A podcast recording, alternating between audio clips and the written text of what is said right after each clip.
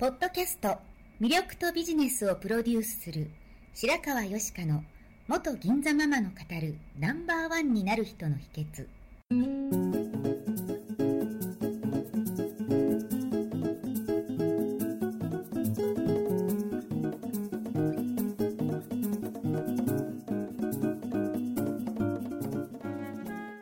外資系企業の オーエル から銀座のナンバーワンホステ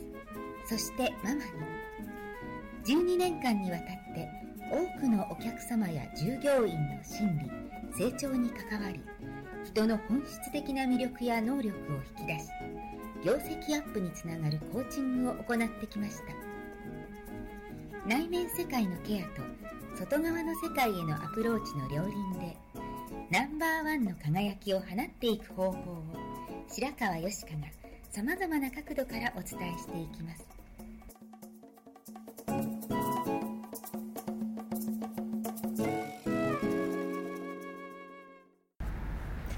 こんにちは、白川よしかです。今日もポッドキャスト番組を始めたいと思います。えー、今日はいちがつついたち、にせんじゅうはちねんが始まりました。皆さん明けましておめでとうございます。おめでとうございます。はい、えー、サッチーはこの間アメリカに行って帰ってこられた感じですか？はい、そうです。うん、歌ったり、ちょっとボランティアのステージをしたりして帰ってきました。はい、はいはい、にせんじゅうはちねんも。そうですね。うん、あのエルエー に今年は行ったんですけれども、はいはい、来年はサンフランシスコもニューヨークも回りたいと思ってます、はいはい、私もいろいろ海外は行ったんですけどニューヨークまだ行ってないので今年行きたいなって。ぜひ一緒に行ってあの大きな声であの、えー、タワー登ったりとかして叫んだりしましょう。年末になるとあの本屋さんに行くとカレンダーとかね、はい、手帳とかいろいろ売ってますよね、えーはいカレンダーは何か買いました？私ねカレンダー使わないんです。使わないの？そうなんです。えー、見ないの？何年も。えー、全て手帳に集約です。うんうん私はあの目に入るところにカレンダーがあってほしい人なんですよね。うん、で大体お花とか景色とかの綺麗な写真のカレンダーを使うので、はいまあ、今年もそういうのを買ったんですけどもね。えーはい、あと手帳コーナーに。すっごい手帳売ってるんですね今ね。え前より増えましたよね種類。なんかねすごいたくさんあって夢が叶う手帳とかお金貯まる手帳とか月のリズムで管理する手帳とか、はい、なんかねいっぱいありますね。美しくなるための手帳とかもありますよね。うんうん、まあ、でもやっぱ年が変わるときに新しい自分になろうとして新しい手帳を買いたいとかこう気分高揚すると思うんですけれども、はいまあ、実際それを使って夢を叶えている人どのぐらいいるのかなとかなんか途中で書くの嫌になっちゃっている人いるのかなとかちょっと思っちゃったんですけど私も夢を叶える手帳ってすごい昔にさんねんぐらい使いましたけど、うん、あのただのスケジュール帳にやっぱ最初だけ書けてだんだん、うんうん、あの自分の予定だけになっちゃって、うんうん何も変わらない。でもまた新しい年が来ると今度こそと思うんですけどね、うんうんうん、何も変わらなかったですね、うんうんうん、そう私はまあそのシステム手帳みたいな中身のレフィールだけ変えるような手帳っていうのはまあ使ってるんですけれども、はい、それとは別に自分をマネージメントする手帳っていうのを使ってるんですね、はい、それがもう本当白紙のノートなんですよ。私白紙のノートが好きでこう枠とか罫線とかがあんま好きじゃなくて、まあ、生き方もそうなんですけど、はい、白紙が好きなんです、はい、そこにあの箇条書きに自分のやるべきこととか、はいまあ、やりたいことっていうのを書いていってあの常に自分が分かるようにしてるんですね、はい、でもそうしないと、まあ、お仕事もいろいろこうフリーエージェント的にいろんなものをやってますし、はい、プライベートのこともあるし、はいでまあ、私に限らずもう今情報がたくさんあるしやることたくさんあるし、はい、リアルの世界だとか エスエヌエス の世界だとか、はい、お仕事だお付き合いだいろいろあるのでなんか頭が整理されなくてごちゃごちゃになってる人も結構いらっしゃるんじゃないかと思うんですよね、はいうんでまあ、その整理術的にその手帳を使ってるんですけれども、はい、でこの間本を見ていたら、はい、私のやってるやり方をなんかすごくうまくまとめてくださってた本があるので、はい、それをぜひご紹介したいなと思います、はい、でこれはあのマリエさんっていう小学生と中学生のに児のお母さんが書かれたもので、はいえっとね、箇条書き手帳でうまくいく初めてのバレットジャーナルという本なんですね、はい、でこの方はもともとデジタルとアナログを使って生活をマネージメントするための情報発信としてマンダリンノートっていうブログを書いてらっしゃってにせんじゅうななねんのいちがつに Kindle 出版をされていて、はい、小さな工夫とノート術っていうのがベストセラーになっている方なんですね、はいうん、やっぱりこの自分で情報発信してまとめて本になられたってことで、うんはいね、その方もまあこの中で書いてらっしゃるんですけどバレットジャーナル、うんはい、バレットって分かります？えっと、私は分かりませんでした、はい、点なんですよバレット、箇条書きにするときに、うん、頭に点ってつけるじゃないですか、はい、あれをバレットっていうの で, バ レ,、はい、でバレットジャーナルっていうんですけども、ね、これもともとニューヨーク在住のデジタルプロダクトデザイナー、はい、ライダー・キャロルさんっていう方が開発されたそうなんですけれども、もともと彼女は学習障害がちょっとあったみたいなんですね、うん、でその自分の整理をするために作られたっていうことなんですよ。なので本当にシンプルに、はいうん、日常でシンプルに使いやすいものだと思うんですね。私も結構もう忘れっぽいんですよ、うんはい、忘れっぽいですし、いろんなことやってて何かに夢中になってると あ, あれ忘れてたとかあるので、はい、それを防ぐためにもこのバレットノート、はい、箇条書きにしておくっていうのはすごくよくて、はいまあ、簡単に言うと一冊のノートに箇条書きにしていって、うん、で特徴的なことを言うと、まあ、均等に割り振って書かなくていいんですよ、うんはい、よくあるこうこの手帳のここに何を書いてくださいみたいなのだと、は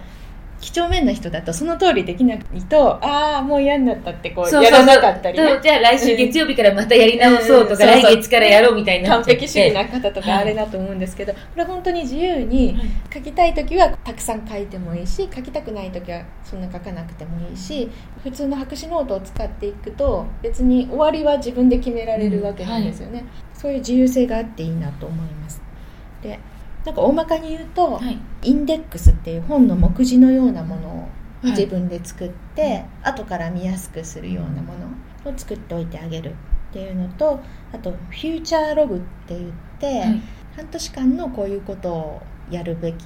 こういうことをやりたいっていうのを書いておく。それもいちまいの紙を横ににほん引いて縦ににほん引いたらろっこできるじゃないですか、ろくマス、はい、そのろくマスにいちがつにがつさんがつってろっかげつぶん書けば、はい、それだけの簡単なもので、であとマンスリーログって言っていっかげつの日付だーって書いてそこに何をするか書いて、はい、横にやるべきことを書いておく、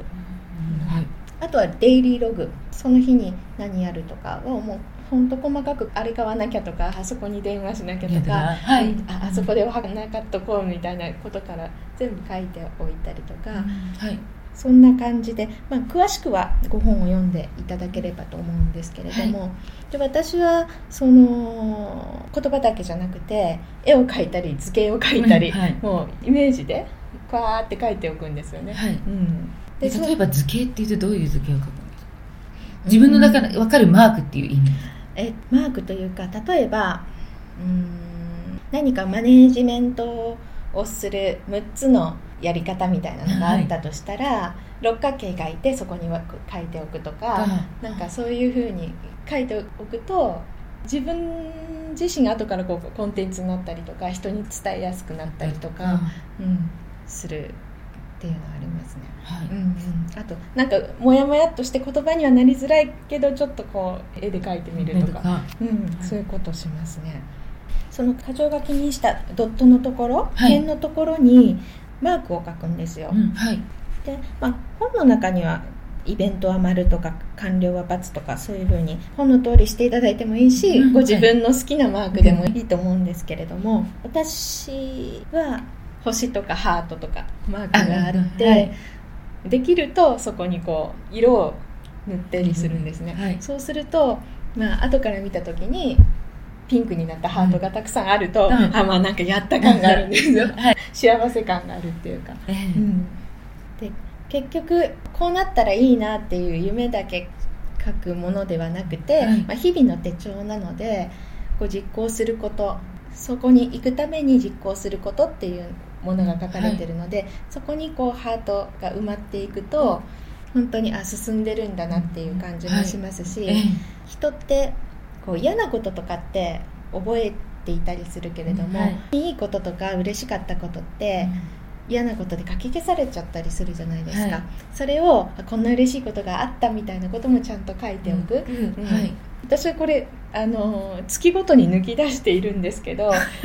この、この月こんなことがあったみたいな、うん、そこのページ見るだけで幸せみたいなのがあって、うんはい、そうあ今日はサッチンからお土産でアルガンオイルをいただいたのでそれも書いておきますはい、はい、な感じですね、はいうん、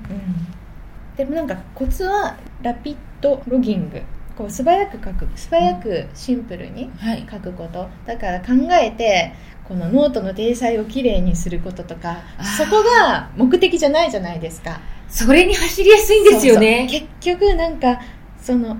あこれでマインドマップとかもこうどんどん書いていってもいいんですけれども、はい、マインドマップだとか手帳術とかそういうことをきれいにやるためのに走っちゃって、本来の自分がやるべきことをあのうまくできてないっていう人もいらっしゃると思うんですよ。あの手帳をきれいにする、うん、にできたりするとそれに満足してしまってお手で完結しちゃうんですよね、うん、やってないのに。そうでも本当の目的はそこじゃないじゃないですか、はい、自分の人生をうまくいかせるために、うん、お仕事とかやりたいことをうまくいかせるために、はい、人間関係とかね、うん、のためにやるわけであって別に手帳をきれいにするわけじゃないので、はいはい、もうそこは本当に素早くやって、はいなんだろうその手帳を見せて誰かに褒めてもらうもためのものではないので、はいうん、それを使って、うん、自分自身を整えることに使ってほしいなと思いますね。おっしゃる通りですね、うん、あと エスエヌエス とかで何を書こうとかそういうことに時間を使うよりは、はい、本当に現実的にそういうメモをしていく中でこうリアルに紐づいて言いたいこととか、はいためになることっていうのも出てくると思いますので、はいはい、そういうなんか使える手帳術的な話でした今日は、はいはい、ぜひ皆さんもやってみてください、はい、では今年もよろしくお願いいたします。最後まで聞いてくださりありがとうございました。本日の番組はいかがでしたか？これから少しずつお声をいただきながらより充実した内容にしていきたいと思います。番組のご感想やご質問は インフォ アット 白川よしか ドット コム までお寄せください。また エイチティーティーピー コロン スラッシュ スラッシュ 白川よしか ドット コム のポッドキャストページからも受け付けております。お送りくださった方にはただいまプレゼントをご用意してますね。そしてさらに詳しいお話については無料メルマガビジョニスト通信にて、こちらはサイトにある登録ボタンから簡単にお申し込みしていただけます。もっと深いお話はいつかあなたと直接交わせますことを楽しみにしております。それではまた。